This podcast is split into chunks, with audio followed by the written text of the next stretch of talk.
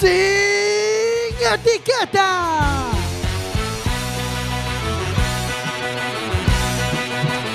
Quack FM, tu radio comunitaria.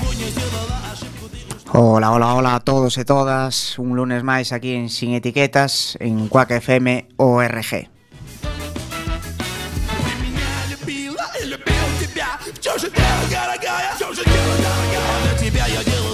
хотела от меня. E hoxe de que nos van a falar, Gelo? Pois hoxe vanos falar de sindicalismo en na mocidade. Лариска,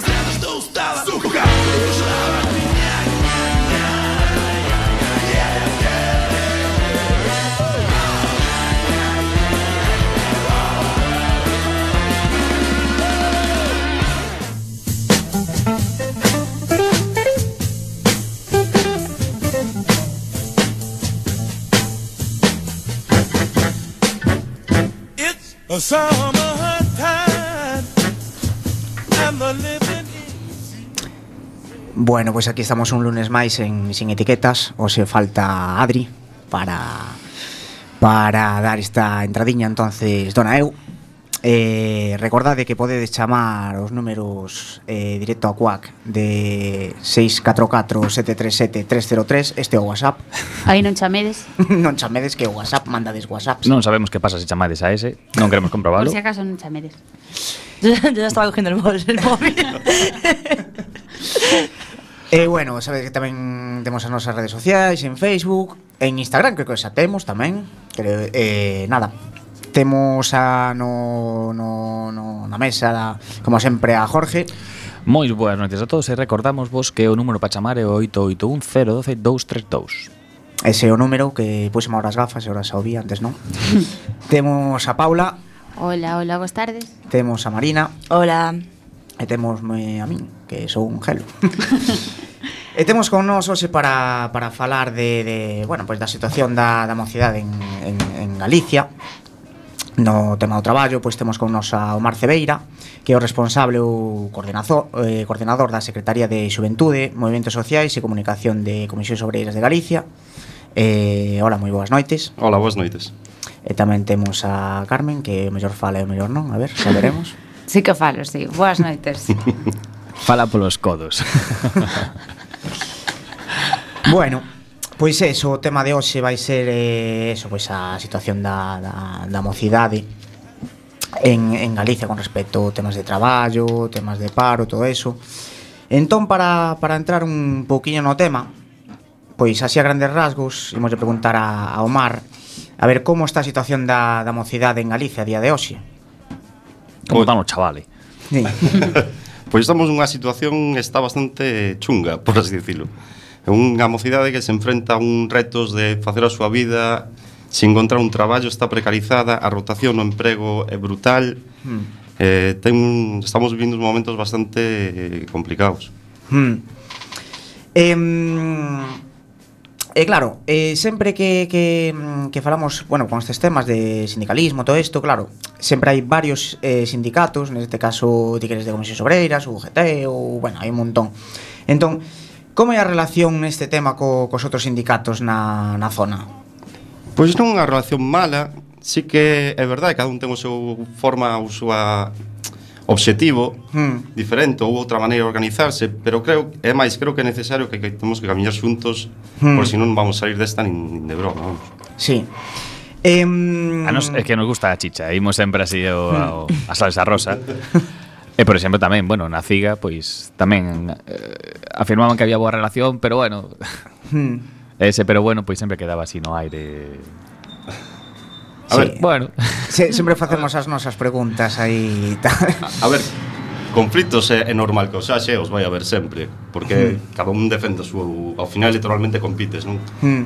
Pero sí que no, no, no, no, no tema de somos sindicatos de clase, temos que estar hmm. unidos O eso o mensaxe que queremos lanzar. Claro, o, ra o raro que tamén sería, claro, estar en todo de acordo, porque entón claro. non habería varios sindicatos. habería un solo, se todos estiveran de acordo, non? Eh, tedes algunha afinidade con algún en particular ou con todos máis ou menos sí. levadevos igual? O intentamos levarnos ben con todos igual. Sí que mm. é verdad que Cauxete temos, por, por así decirlo, objetivos estratégicos sobre todo polo tema estatal, creo que nos sí. un pouco cati. Claro. Ahora, creo que nos intentamos, entendem, intentamos entender igual con todo o mundo. Hmm. Eh, bueno, aparte de, de eso, tratar con outros sindicatos eh, e eh, todo isto, eh, traballades con algún movimento social, tipo stop de desahucios ou... Con stop de desahucios A verdad que non. Sí que a mm. plataforma feminista galega traballamos moi tal, cos sindicatos mm. estudiantis estamos empezando a traballar ca con acción universitaria, mm. con unha Espiral, con algunha organización juvenil máis, que creo que é importante tecer a unidade entre o movimento estudiante e o movimento obreiro. Mm. Estás a crear a plataforma pola xustiza fiscal en Galicia, que tamén creo que o marte mañán se vai a firmar o, a constitución dela.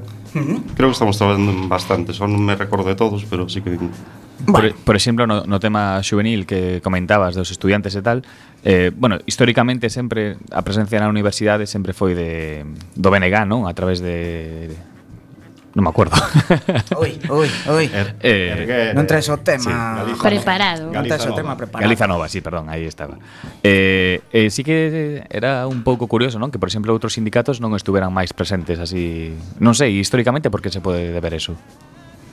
Porque creo que creo que a Comisión Sobreiras no franquismo estuvo nos movimentos dos movimentos universitarios, sí que é verdad, que houve un cambios de posicións que, que non vou entrar a, a analizar aquí, pero sí que se perdiu un pouco o contacto co movimento estudiantil. Hmm creo que o momento e a decisión de Comisión sobre se retomar outra vez ese movimento, esa unidade co movimento estudiantil como parte estratégica do, do sindicato. E, por exemplo, sería máis tirando a colectivos universitarios ou tamén, por exemplo, es, eh, estudiantes de instituto? Sí, sí estudiantes, FP, sobre todo, universitarios, hmm. mm. sí. Pois... Pues, Unha dúbida esa que eu tiña dende fai moito tempo, eh? Aí vai. No, quedou, quedou che resolta logo. Quedou, quedou. Moi ben, moi ben. Eu vou volver ao que preguntaba Gel ao principio, de que vos preguntaba como estaba a mocidade en Galicia. Como está fora? Mellor, peor, fora de Galicia, digo, xa aquí eh, pues, parecido. Entramos xerais igual. Igual. Sí que é verdad que Galicia entre o rural e o, e o as cidades máis industrializadas e o rural hai unha diferencia brutal entre a mocidade tamén. Pero sí que no resto do Estado pasa un pouco o mesmo. Hmm. E podemos ir a, bueno, a, a saber máis disto. Máis, mm, bueno, como, como é a situación mm, que temos no rural, nas cidades, que, que non sei. Que diferenciación existe entre sí, eh, esa eh, diferenciación entre o rural e as cidades, entre a mocidade eh, eh galega. Por que? Eh, que, que temos? Que características temos? Que Hai, un, hai unha cousa que é clara, que os servizos, o da poboación do rural, a, o peche de escolas no rural, o peche de transporte ao rural, eso ao final fai que a xente se mova hacia a cara as cidades, eh, a buscar emprego, estar nos cinturóns destes que se falan das cidades, creo que un erro político estratégico para, para Galicia brutal, pero é verdade que se está dando. Claro, e sobre todo vexo así na, na Claro, a diferencia entre entre os povos e a cidade, sobre todo eh, existen, claro, moitas moitas escolas que que que teñen, por exemplo, eu que sei, pois 30 alumnos ou así, E, eh, eh, claro, están eh, moi mezclados, é dicir, eh, o tema o que falabas ahora de, de, do, do transporte eh, e de todo isto, é, un, é unha complicación a maiores que sí que, que sí que vexo que, que alarga, que, que vai a rematar dando problemas, eh, e xa volvo. no momento non me escoitaba. Eh, eh, sí, vamos, o, o que decías ti. E, e respecto, bueno, xa falamos dis que casi que en España, en Galicia a situación máis ou menos é a mesma. Eh, non sei os datos, se tes datos ou así de, de outros países europeos eh, digamos, máis avanzados que España que como como está mm, con respecto a, aquí a situación da mocidade porque claro, que sabemos que, que bueno, pues hai un paro bastante grande todo isto Temos, non, non trouxen datos, a verdad que non trouxen datos. Hmm. Sí que é verdad que, por exemplo, en Alemania se traballa moi ben a formación dual, que sí que o acceso ao emprego todo é moito máis sinxelo, nos países europeos moito máis desenrolados de cara á mocidade, fan moitas políticas públicas, hmm. inversión pública, volvemos ao mesmo, hmm. que facilitan a inserción da mocidade no, no, no tecido laboral, no, no mundo do traballo. Claro, aquí, por exemplo, ca, mm, ca, ca formación dual esta empezamos fai pouco A verdad que non, non sei non sei cantas cantas FPS haberá que, que teñen xa esta formación dual Pero non sei se, se tes coñecemento a día de hoxe como está o tema de inserción laboral con esta... Se, se mellorou algo ou non? Ou... Honestamente, moi mal. Mal, fatal. non? Sí, fatal. Sí, Creo non... que hai... Eu aquí en Coruña conozo catro Aquí en Coruña conozo catro empresas mm. que pero moi, o sea, non non non é unha formación dual que mm. che casi asegura un posto de traballo. Unha formación dual, si pasa o que lles gusta eles as empresas é dominado moito polas empresas a que pase e olvido. Claro, é que eu, por exemplo, con isto da, da, da formación dual, que, que me parece boa idea, pero tamén creo que, que pode ser, eh, pode derivar no tema de que, bueno, pois pues unha persona, vale, moi ben, está estudiando e tal, eh, eh, pero que se dirija solamente hacia o que quere esa empresa que fai esa formación dual, que, que creo que é bastante propio de aquí de España, por certo. É dicir, moi ben, formas a esta persona, pero fórmala exactamente para o traballo que quero eu facer. É dicir, que faga esta persona. Como por exemplo, pois en soldadura, pois non é que eh, vas aprender varias soldaduras obviamente, pero vas te dirigir solamente a, a bueno, pois eh, vas a soltar portas, pois portas ou se vas, non sei que opina Somar sobre isto. Un exemplo, Repsol. Hmm. Repsol ten a formación dual. Hmm. E colle por dúas vías, pola normal, polo, por así decirlo, pola formación normal e pola hmm. dual. Hmm. Claro, os da normal non teñen as posibilidades de entrar. Claro. Ou teñen algúns, os outros, porque claro, queren os seus traballadores para eles, e despois se se van dai non poden acceder a ninguna outra empresa porque non as controlan. Eso é o problema que vexo todo de acordo contigo. Claro, é que que será o, o, o problema que tamén vi eu, non? Mm. Que que es, que que o mellor esa persona, moi ben, eh pilla un traballo aí, pero despois non está formada para o día de mañán pois buscar outro outro abanico de, de posibilidades. Sí, totalmente de acordo. Pero que entón eh, isto é un pouco trampa. Mm. Estás indo de aprendiz a esa empresa a, a non sei, non son títulos un pouco un pouco reguleiros. Sí, o mellor sería ser unha formación, non sei chamarlle dual, unha formación tipo, unha formación no, na escola pública, etc, etc, hmm. e despois unhas prácticas que che faciliten a inserción nun posto de traballo. Claro, é un, non, un título, non, claro. un título ten que estar ben regulado just, e ben just, delimitado. Un gocho de un jefe, por así decirlo. Claro. Eh, é que isto eh, era un problema que tamén se falaba das universidades co tema da mocidade que tamén decían é que claro eh, non existe mm, nas universidades non existe esta conexión ca, mm, ca, ca empresa é dicir Eso falase moito, non? Eh, non, claro, é que mm, as, os mozos non salen preparados porque da universidade, porque existe unha brecha empresa-universidade. Vale, hasta certo punto, pois sí, é certo.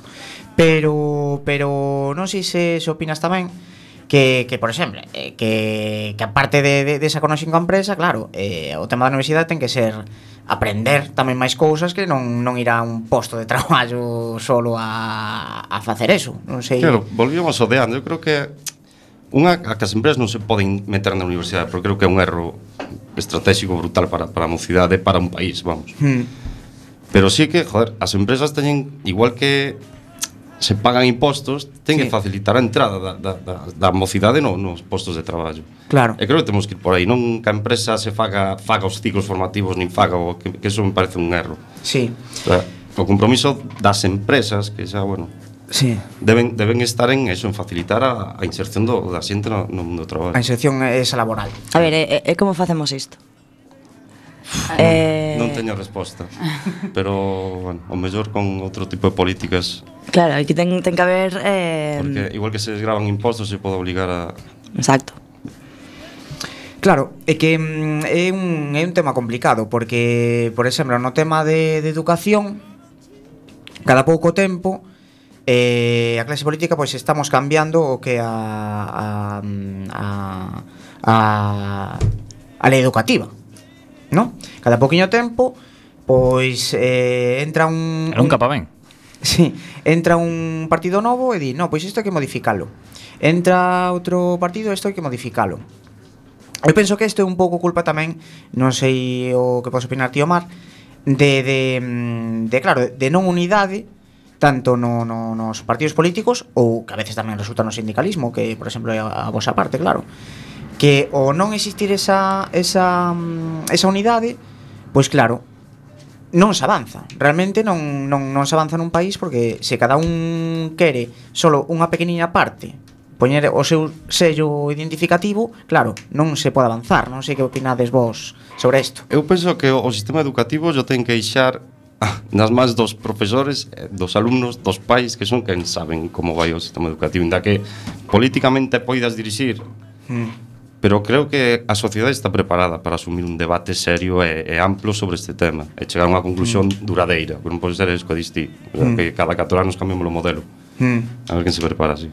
Ti Marina que como educadora como opositora sí. diré que me fastidia bastante el cambio de lei pero pero no, eso, pero eso que me parece que no hace falta ser educador, ni hace falta más que tener un poco de sentido común. Esto no, no, no estamos cambiando el resto de leyes tampoco así como así, y esto es algo que tiene que ser mucho más duradero que nada, que cualquier otra cosa. Mm. Eh, no, te- no puedes evaluar un sistema educativo en, está claro, en 4, 6, 8 años. No da tiempo a, a es- a esos chavales a salir de ahí. Entonces, pues nada, pues eso, pacto educativo, eh, mucho se hablan, pero a ver, a ver se llegamos a, a consenso aquí. Mm. Eu creo que ao final é non querer, porque realmente se faso de prueba error, ao final deberías ir chegando cada vez a, mellor, a un mellor sitio, non? Un mellor porto. Sí. Se ves que unha generación sale mal preparada, pois cambia algo, pero para mellor. E se ves que mellorou algo, pero non de todo, pois cambia outra cousa, pero para mellor. Pero joder, se sempre vas pa peor. Pero que o problema é que o mal preparado son os políticos, non? Sí. Entón Porque salen deste sistema educativo, joder. Ah, da pescadilla que se come. Ver, bueno, non todos, non todos. Non eh, vamos eu, falar. Eu, penso, hai, hai moita ideoloxía detrás, quer dicir, tampouco un sistema educativo hai ideoloxía detrás, e cando un goberno goberna subindo becas, eh, claro. impedindo acceso á educación a, a xente hai, hai ideoloxía detrás, hai o mm. nacional catolicismo histórico de España. Sí. Claro, agora mesmo non nos podemos esquecer de que eh, estamos leitando por defender un sistema público. Hmm. Eh, despois de todo eso, pois están veñen, veñen detrás todas as empresas e demais. Co tema das prácticas que comentaba des antes, sí. eh, o que pasa moito cas prácticas nas universidades, nos FPs ou, bueno, nas que cesan, mm. é hmm. que non teñen unha, sali, unha saída laboral efectiva. É dicir, mm. hai moi pouca xente que faga prácticas e mm. que despois de facer práctica realmente teña un traballo. Moi pouco ou mm. casi ninguna. Claro, entón ese é realmente o problema. O problema está en que a xente vai a facer prácticas pois con toda a ilusión de aprender, de poder buscar o, ou acceder ao seu primeiro traballo e dase de conta que non é así. E logo ao final, pois pasase estudando no sistema que sesa ou pagando a pasta que sesa para logo ao final pois ter que marchar non do rural, nin, sino xa da cidade ou do, ou do país, non? E claro, é un problema pois que cada vez vai a máis. Eh, de mm. feito, as mobilizacións que hai agora mesmo son en base de un sistema educativo público, xa non xa non en loitar mm. por por, por, por bueno, pois polo mm. resto, non? E que de feito ahora hai un montón de, de, de anuncios de prácticas non remuneradas. Hmm. Eh, eso parece má hostia.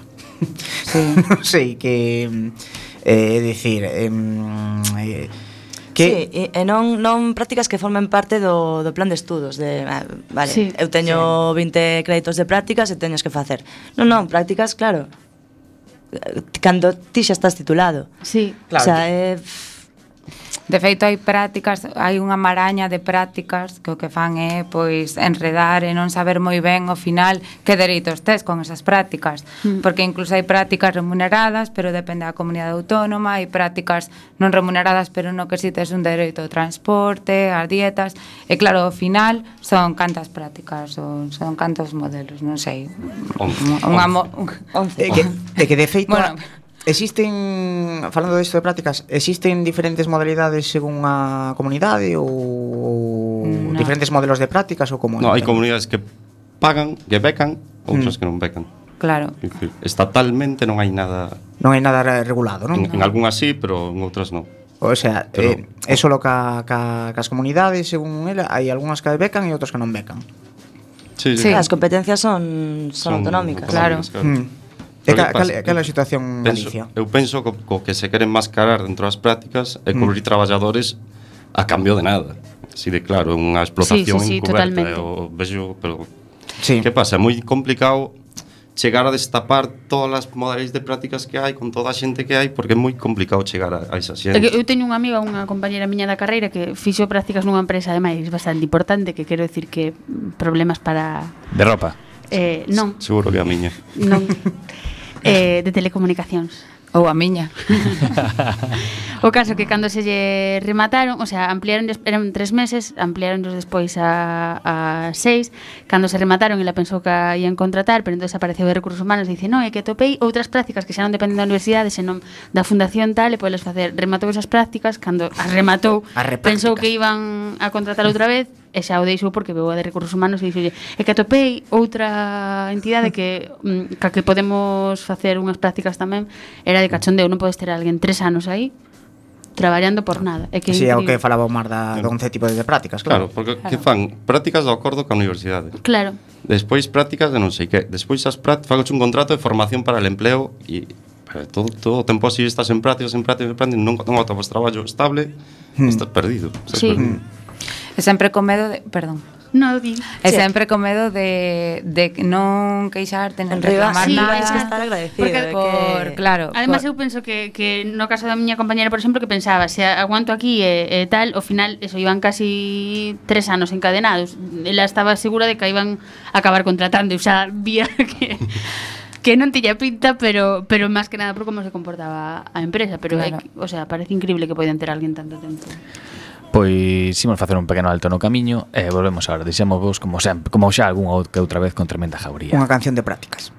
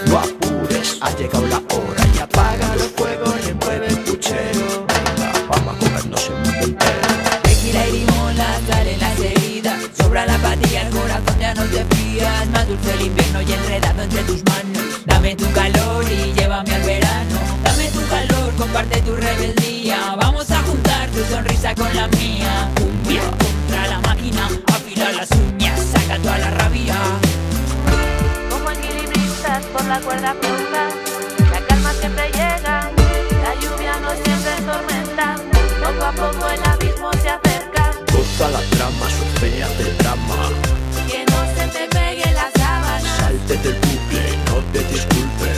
que esta cumbia pa' que la disfrutes, Goza la trama, surfea del drama, y abre bien la ventana ya, salte del bucle, no te disculpes.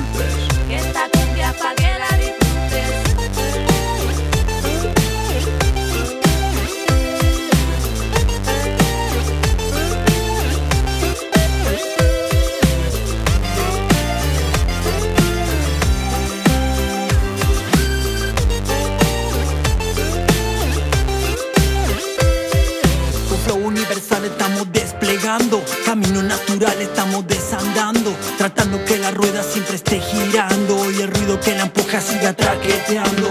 Entre la maleza va descoordinando, vuelta a la simpleza nos está esquivando. Todo lo que pueda hacerte descubrir y motivo real para sobrevivir. Traigo sonido champion, samplería, acordeón del oeste con urbano para toda la nación. Traigo diversión, todo fuera de control. Cámbiate esa cara que no te pinte el bajón. Traigo E agora imos co semanal. El deforme semanal.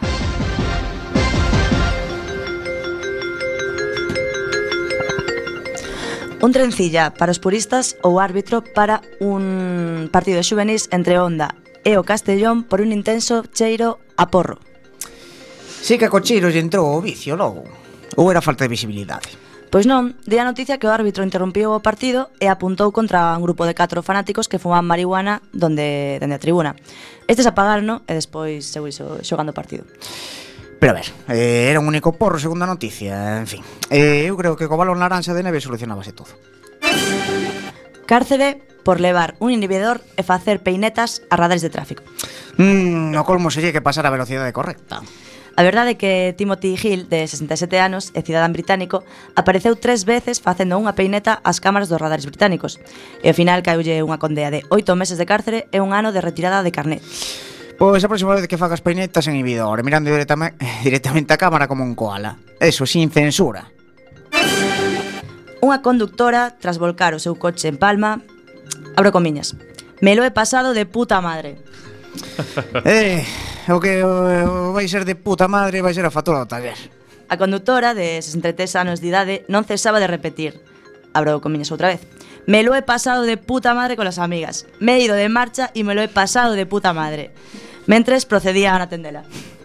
Claro que sí, oh, unha noite así merece rematar cun bo revolcón. O mellor dito, un revolcón de puta madre.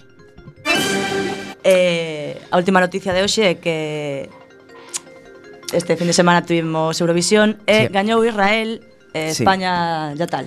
Jorge, creo que tes un corte por aí da, creo que tes un corte por aí da canción que levou España, non? Creo. Ya no puedo. Creo. no puedo. Esa, esa. Pois ao parecer, bueno, escolleron esta, ao final estaba esta, logo estaba lo malo e logo estaba María Pita, nunca te rindas, que era Sí. a nosa proposta. Pero non, non se que novamente traemos a colación porque a xente pediu unha polas redes e claro. Por petición popular. Como non a vai pedir? Pois pues vamos a dar o que quede. Venga, pueblo. Hey.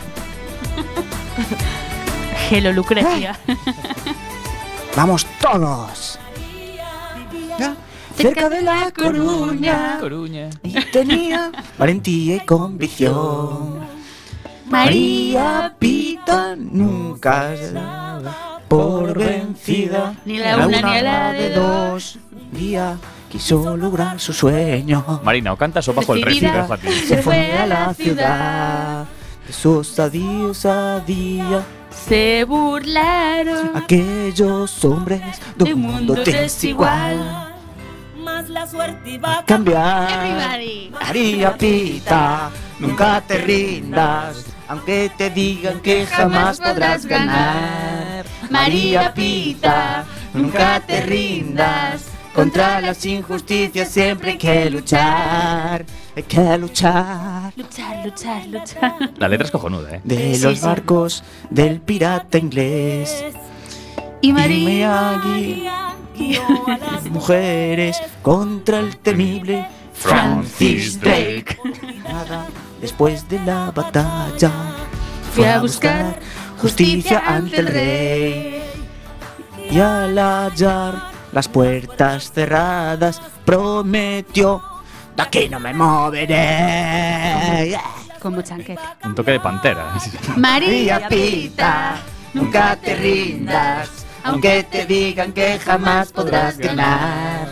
María Pita, nunca te rindas, contra las injusticias siempre hay que luchar. El rey supo de ella, reconoció para siempre su valor. Y desde entonces la admiraron porque María nunca se rindió. María Pita, nunca te rindas, aunque te digan que jamás podrás ganar. María Pita, nunca te rindas, contra las injusticias hay que luchar, hay que luchar. Me acaba de escribir Sí. alguien para decirme que se baja de la vida después de escucharnos. Bueno, pues aquí nuestra propuesta para el año que viene. Eurovisión. Yo creo que está hecho. Vamos, Eurovisivos. Mira, estamos aquí con seis, nós. además. Pero bueno, lo que- los que nos dejan entrar en. Y en lo, escenario. lo que queríamos decir era, Hasta vamos, dice- lo que decía la canción, de contra las injusticias siempre hay que luchar. Injustizas. Lo hilamos con el programa de hoy. Ah, pues cojonudo, pues lo vamos a cantar a Israel además. Muy Eso, nos deixamos así e. Sí, señor. Buena puntualización. Se, se nos levan a Eurovisión hasta deixamos que suba Jimmy Jam tamén, eh, eu que sei, quen quera subir ali, un Yo- Cristo ali montamos Que el rollo es que a Chiquilicuatre lo vea y nos diga, joder, qué huevos tienen. sí, ten que ser así. Ah, temos que traer a Chiquiricuatre un día ao programa. Claro, joder, que veña a tocar a guitarra. Non nos atrevemos a llamar a los de vending para que repongan aí abajo e vamos a llamar a Chiqui. bueno, pero seguro que nos está escoitando. Chiqui, eh, ven Tremos os de... Hai que traer os de vending logo, tamén. Sí, sí de unha empresa que nos ten desabastecidos aquí na Zapateira, non queremos decir. bueno. Pois continuamos ca, ca entrevista. Eu teño un, unha pregunta. Que que é esta? Eh, claro, sempre falamos de xente sobe, mocidade, eh, donde está a línea da mocidade? Se, eh, un momento, seguro que queremos saber. Sí, eu quero sabelo. Eu teño dúbidas. Porque eu creo... ca cada vez está máis arriba. Eu creo que o, claro. o Mm, o sea, a miña idade é mocidade, a partir de aquí mal. Eu teño 28. Ah, claro, claro, claro. no, sí. fora coñas, vou a un gimnasio onde me cobraban 30 pavos hasta que cumprimos 28 e dixeronme, "Ah, mm. no, ahora pagas a tasa adulto que son 58." Joder, eu, eu teño que dicir que nas carreiras pasei a ser veterano. Senior. Eu en Renfe No, no, senior, senior era. Ahora son veterano. Su puta madre. Eh, xa non vou correr, que se jodan. Ala. eh, por bueno. exemplo, o programa de Nocturnia É ata, é ata 30 anos. De aí para arriba, divírtete bebendo. É, é a mensaxe que están dando a, sí. a xente como a nós. Eu, eu xa o fago, de feito. Eu son deses. Pero bueno, volvendo ao tema, oh. eso, ata que idade credes que alguén é novo? Queremos decir, mm, alguén con 50 anos de becario é posible? Estou hilando aquí as dúas preguntas. Sí. Si, si seguimos con estas políticas non me extrañaría, con 50 anos dancho carne xoven para Pero non porque a traballar. sí, sí, sí. É que Pero no, nos as idades que traballamos ata os 30, así de maneira máis hmm. xeral. Mm. Sí que é hmm. verdad que cada vez eran vai, 25, vai eran 20. A mí os do banco quitaronme a tarxeta de, de xoven e volveronme a dar. Ah, esa é remodelación. Pero, por exemplo, a, a, a banca Fai un par de meses, eu non sei se foi un globo sonda de Rosel o os empresarios ou realmente foi levado a cabo non creo non teño ni idea de que querían que xente de 50 e pico anos pudiera ser becaria pudiera estar en práctica. Es decir, por exemplo, se si ti te cambias de sector, non, e vas para outro mm. rollo, pois pois pois empezas de becario, que cojones. Ah, eh, sí. non teño moi claro ao final se eso foi adiante ou non. No, non no foi adiante por uf, gracias que porque si non mi madre. É que... Sí que é verdad que se si a patronal a deixas, eres becario desde os 15 hasta os 70. Jubilación de becario despois. Sí, sí, jubilación de becario. Claro. Eh, Usa o típico de si cola non me la pela, non? Sí, sí, xa, xa a reforma que, que levou hasta os, os contratos a formación hasta os 30 anos e tal, foi un mm. pau brutal. Mm pois este se os deixas a que cho levan hasta, hasta a xubilación, becario hasta a xubilación. Hmm. Dentro da reforma laboral, cal sería así para vos eh, unha das medidas así máis en contra da mocidade? A flexibilidade do, do despido dos contratos, mm. pero claramente. 11 mm. contratos de, de, de prácticas. Claro. Mm. Ao... que é man aberta a patronal para facer o que lle deas, o que claro. as narices, é gratis. Mm. É gratis. Claro.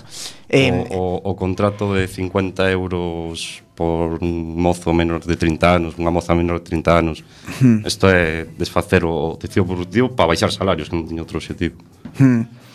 E claro, isto eh, mm, tamén repercute na temporalidade, claro, de, de, de da mocidade, sí. que non dá topado un traballo digamos fijo. Eu, eu máis que fijo, sempre sempre o mellor digo que que non dá tapao atopa un traballo estable. Estable, non? estable. Estable. estable. Máis que máis que fijo. Estable. O problema mm. da temporalidade é, o, é que é o mesmo. Mm.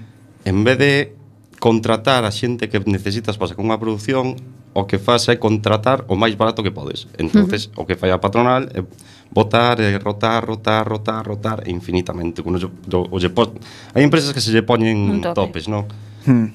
Pero nas pequenas empresas onde non está xente organizada, onde non hai un hmm. sindicato un pouco potente, é que fan o que lles dá gana. Uh. Contratan hasta o límite, despois do límite contratan a outro, así, así. E dentro dos sectores Cal credes que para a mocidade é o que está peor a día de hoxe?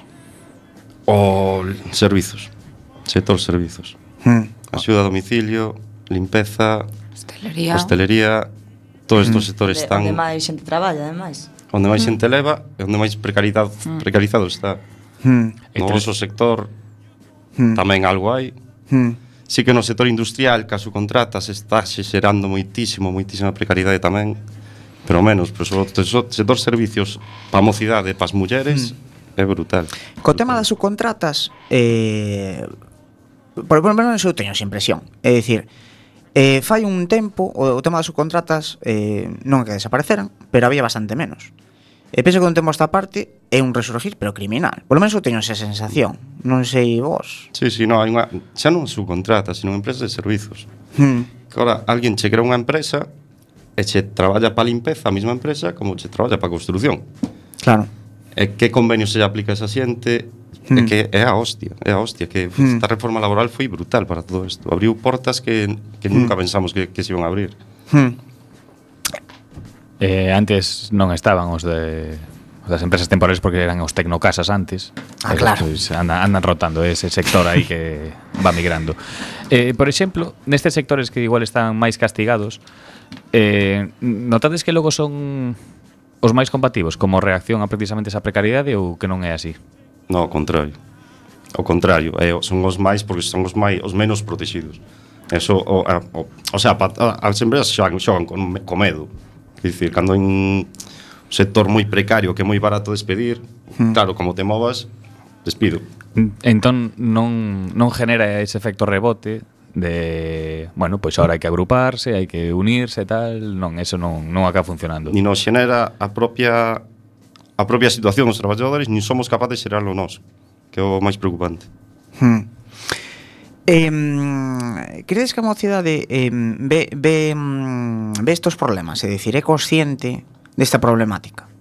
Eh, porque, claro, eh, o que pode acarrear estos problemas de, de situación de, de precariedade laboral, de non atopar un traballo, de ter así moito tempo temporal, pois nun futuro de, de crear moitos problemas, digamos, non de pobreza extrema, pero sí a mellor un tipo de, de problemas de pobreza, o non poder acceder, eh, o non ter un sustento económico, non?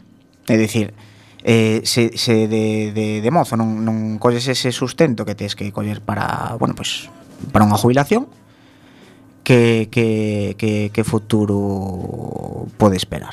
Evidentemente, eh, hai dúas vías, xa non é que eles podan ser pobres hmm. ou poden chegar a jubilación, é que hai xente que hoxe ten un traballo normal hmm. e que as cotizacións que se está xerando ahora que non vai poder chegar, xa non irá moi longe, vamos ir xa, xa hmm xa preto, pero é o mismo de sempre, a precariedade, este tipo de traballos é, mm.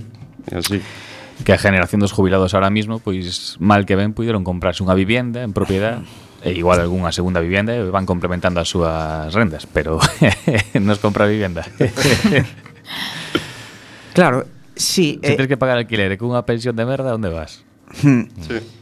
Ese é outro tema tamén que temos que tocar, que é o tema da emancipación. Que claro que non, non tamén como, como vedes ese tema Vos que estás máis en contacto como cidade e todo eso eh, É que é imposible emanciparse con estas condicións materiais de vida Que, que decir, hmm. xa xa non vamos falar de precios do, alquil, do aluguer Precios da, da vivenda ou, ou tal hmm. É imposible manter unha situación de vida un pouco digna hmm con salarios de 600 euros si non, por hora, se non sabes se vas a traballar o día seguinte, Hmm. tal. De feito, nós estamos cun proxecto, hmm. sobre todo no tema das prácticas e tal, hmm. falando, hilando o que falaba, falaba o compañero antes, non? Hmm. Queremos ir a organizar a mocidades da universidade, que dicir, a xente ten que saber o que se espera no mundo do traballo. Sí. Porque senón, cando chega o mundo do traballo vais unha sorpresa e de estar aquí vais baixar a, a, a, a real, o que é a realidade que é mm. unha miseria, non? Mm. E cal é, cal é ese proxecto? É dicir, Eh, pretendedes involucrar máis a eso, como como dicía desa mocidade desde a universidade, como atraendos de que maneira, é dicir, falando Quere... con eles, levando Queremos ir á universidade. Hmm. O sea, vamos facer na universidade proxectos de, de por exemplo, a guía de prácticas que, que hmm. vamos presentar en breve. Hmm para que a xente teña información de como hmm. unha que non te exploten nas prácticas hmm. e dúas que, que que hmm. facer charlas conforme cando te ao mundo de traballo vas ten, topar esto, con, con esto. As cousas que poden hmm. parecer non son a realidade, non? Hmm. E un pouco íbamos a traballar aí e cara organizarse que se achega un espacio de xuventude de comisións obreiras que íbamos hmm. traballar, intentar concienciar hmm. desde, dende abaixo, antes de entrar no, no, no, hmm. no mundo laboral, non? Eu quería pegar un pequeno giro á conversación porque mm, interésame o mundo dos os emigrantes. Se realmente, porque estamos falando de mm, dos estudiantes, pero bueno, aínda por abaixo dos traballadores parece que están os emigrantes que son os que collen os peores postos, as súas remuneración, o sea, os, perdón, a súa formación a veces non está recoñecida cando chegan aquí. Eh, esa xente achégase aos sindicatos ou, ou son un pouco reacios? Esa xente que Claro, que, que, que olhamos ca precariedade, collen os peores traballos, esa xente é moi raro que se achega. Home, se achega algún, hai xente de mm. todo, mm. pero non se achegan de maneira natural como no, igual que calquer traballador precario. Sí que é verdad que hubo un proxecto CITE, non sei se o coñecedes. No. Que viña vendo, creo que do bipartito anterior na Xunta, que era un servicio de atención ás persoas inmigrantes que, que viñan e que tiñan problemas para, para tal. Eso se deixou sin, sin pasta e aí quedou. Porque, por exemplo, home, igual falou de descoñecemento, igual traballadores senegaleses, pois chegan de Senegal e dis un sindicato e iso que é. Pero non sei, por exemplo, sudamericanos, argentinos, uruguaios, países cunha larga tradición sindical e bastante fortes, pois sí que deberían achecarse de forma sí, sí, natural. Ver, eh, sí, sí, de feito, a ver, hai, hai, hai traballadores argentinos, venezolanos, mm. todo de Latinoamérica moi implicados. É verdad que os senegaleses, honestamente, non? Mm.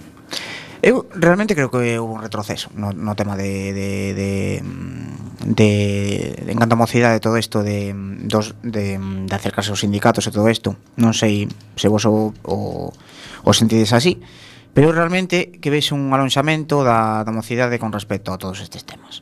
É dicir eh, no, lanzo esta pregunta a todos é dicir, non sei se vedes eso pero vedes un certo pasotismo como deixando que a cousa pase que a cousa pase que, bueno, pois como é dicir se, se, mm, se ti vas, se ti tes unha, unha certa situación social, pois que tampouco tes, non ves así o problema real, eh, pois claro, non, non dis, pois ou mellor, ou vou me sindicar, ou vou loitar por isto, vou loitar por os meus dereitos, ou porque non me tocan máis as narices, vamos por, por mm. atopar unhas condicións laborales dignas. É dicir, vou unirme co meu compañeiro e vou salir a pois a eso, a loitar polo que sexa. Aquí é un tema moi, é moi complexo porque é a loita da hexemonía ao final. Que mm. dicir, o, os que queren venderche que o individual é mellor co colectivo, mm. os que queren venderche mm. este tipo de salva de tú la vida que el resto ya será salvará. Mm. Ganou ese mensaxe. E ganou, é moi, é moi complexo mm. cambiálo de repente, porque mm. son moitos anos, un, non sei, falo un mellor dos anos 90, que era aquí un mensaxe continuo, incluso antes. Hmm. Continuo de, de, de al, al déjalo que se busque la vida e tú hmm. búscate la tuya. Hmm. Xa. Cambiar ese pensamento hmm. que nos un pouco das universidades que vai todo ligado hacia aí. Ou construímos hexemonía social e hexemonía colectivo ou vamos ter moi complicado cambiar as cousas. Claro, e que realmente ten que ser ten que sair dun pensamento crítico, que normalmente teria que estar pois eso, nas universidades, ou nos centros de estudio ou tal, que sería de onde onde mm. sale. E, e realmente eu penso que a día de hoxe eso non existe. É dicir, non, non existe ese, ese pensamento mayoritario, vamos. Falo de, de pensamento mayoritario. De acordo, sí. E, e, e claro, como, como eso, xa dixeche deso da, o das universidades, pero outro tipo de medidas con respecto á xuventude para que se acerque a este movimento sindical. Porque claro, normalmente que os conciertos é como triunfas con esas cousas, eh, para así. Bueno, si os conciertos eso fai ben. eso sería unha medida, viña. Ta tamén chegaremos a eso. conciertos de calimocho. Pero eh, claro, como eh, eso, como como faríades vos para para traer esta esta xuventude de volta a a, a A ver, isto está, é que está, está inventado, que dicir, Comisión Obreiras o, o tema da xuventude xa chego no franquismo foi mm. vital, vital. Mm. É que tes que ir a onde está a xente, é que non, quer dicir, chamar a xuventude á vida ao sindicato non fai nada, tes que ir a traballalos, tes que ir aos sectores hosteleiros que falamos antes, de limpeza, hostelería, temos que organizar esa xente, e o temos que facer nós. A claro. xente que ten un pouco de, de posibilidades de achegarse a esa xente para convencelos, para organizalos, para que se intentar ser útiles para, para resolver xa non só os problemas, sino organizarse máis alá do, do que é o centro de traballo. Hmm. Pois falando do centro de traballo, imos facer un pequeno descanso e ímonos con Vinila Pon Bismar. Volvemos nun chisco.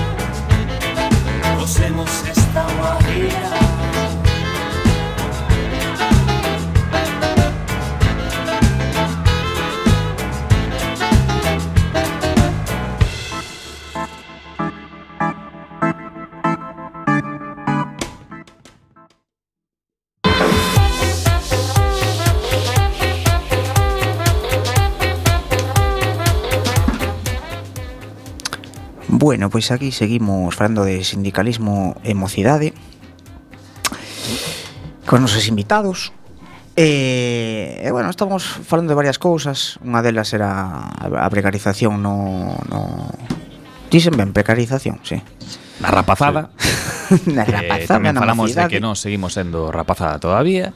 E ata 50 non todavía ser rapazada. Eu máis, quero aclarar ese punto. E eh, bueno, Dentro desta precarización tamén podría afectar o teletraballo.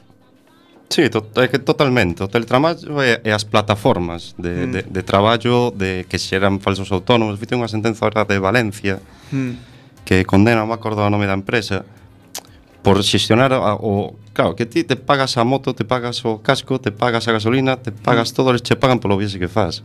Claro. Eso é brutal, esa é explotación pero dura, sí. sal, salvaje e sin medida algunha. Claro, eso é, para ti os gastos e para nós o beneficio. Xusto, xusto, sin, sin centro de traballo, hmm. sin, sin nada, o sea, eso é, é pero volver a esclavitude, totalmente. Uh -huh. Eu vou probar ese tipo de traballo. Sí, basicamente que estás facendo que todo mundo sexa autónomo. Sí. Claro, eu, claro. Eso sempre dixen eu Eh, tamén co, co das horas extras que, que, mm, que por exemplo tamén eh, vedes que na mocidade existen que fan máis horas extras que por exemplo unha persona xa acomodada? Que recae sobre eles o papel das horas extras de decir como estás empezando para, para que o teu traballo se estabilice que non vai ser eh, pois faz máis horas extras. Eu creo que... ou para gañar un extra. Eu creo que se fan máis horas extras, unha por eso, pola estabilización no, do, no empleo, porque crees que facendo as horas extras. E despois é un problema dos, do traballo a tempo parcial. Ah, que claro. se fan horas extras que non se deberían facer horas extras e che pagan non chas pagan directamente. É un é brutal o que hai ne, nese, sobre todo no, na hostelería. Claro, ve, eh, eso, na hostelería mm, Bueno, que é un sector así que tal O das horas extras, non Non, eh, non, non existen horas extras directamente Nos xente que non damos Nada. Non, non ve... Nada, contrato de 4 horas, faco 12 Ao 12 por sistema. Por sistema, sí, sí. Por sistema, esas barbaridades que eu, eu ainda veño escandalizado este fin de semana de escoitar que no sector dos servicios eh, había unha persoa que acaba de topar un chollo moi guai, bueno, de mil euros. eh, estaba encantada porque viña un chollo que trollaba, só lleva de uns a luns por 300 euros. Que dixen, claro. estás de coña, non? O sea, pero...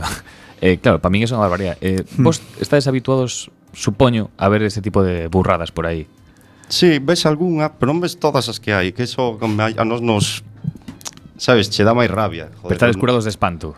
Sí, po, o sea, pero deso de e, e máis, e máis, e máis. Mm. Xente que traballa sin cobrar para que despois se lle vale a empresa, contrata, e mm. cosas destas, así es, que espantan.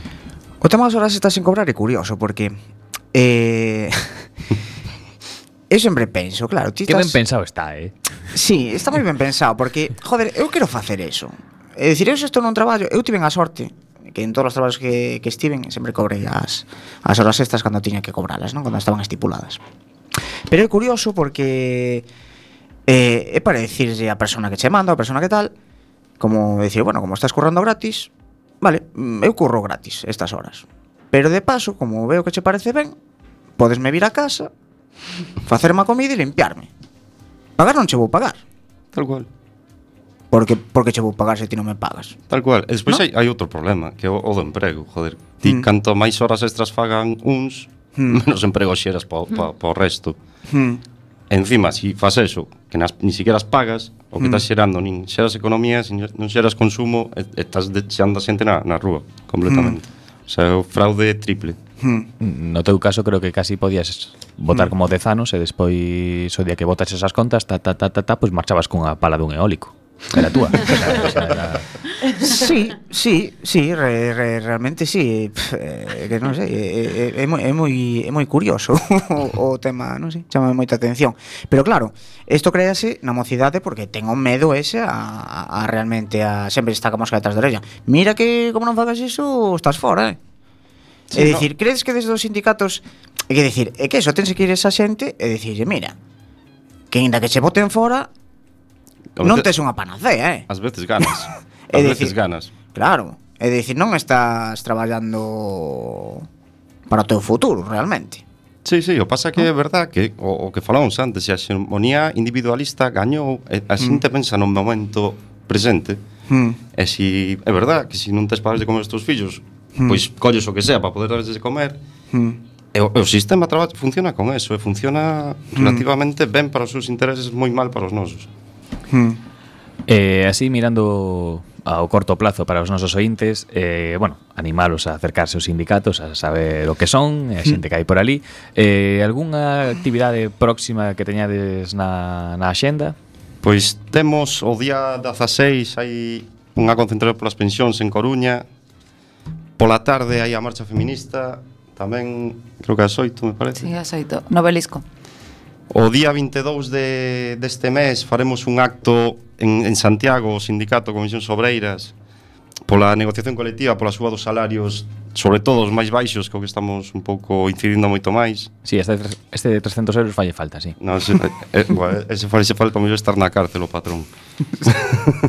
sí sin pasarme moito. Eh, e logo hai, hai non, unha... te pases, tranquilo.